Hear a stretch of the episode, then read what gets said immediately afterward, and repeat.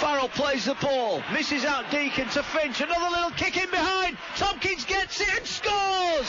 Sam Tomkins will score. We'll go up to the video referee, but that could be the try that puts Wigan right back in this game. Try time.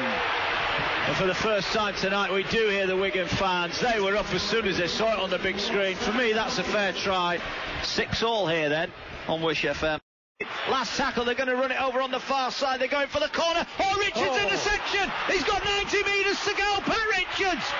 They're after him, but surely they're not going to catch him. He's slowing down Pat Richards, and he's still going to cruise in.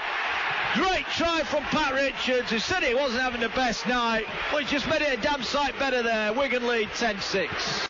Finch, miss out pass. They've got numbers again on that far side. Tomkins kicks for the corner. It's a race. Oh, it's a oh. try. Oh, The yes. ball bounces up over Who committed for the tackle. And the ball is put down by George Carmont, who scores the easiest try of his Wigan Warriors career. And Wigan, having been 6 0 down, lead here at the KC by 14 points to 6.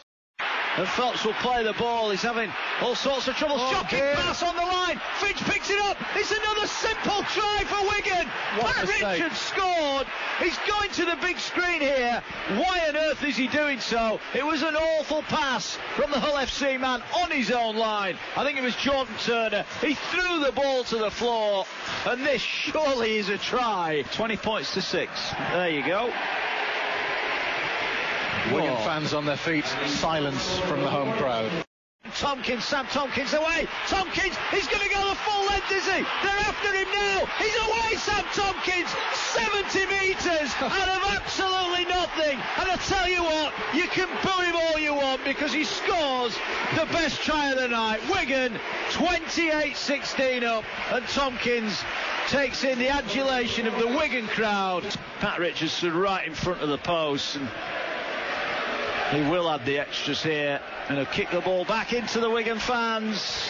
30 points to 16.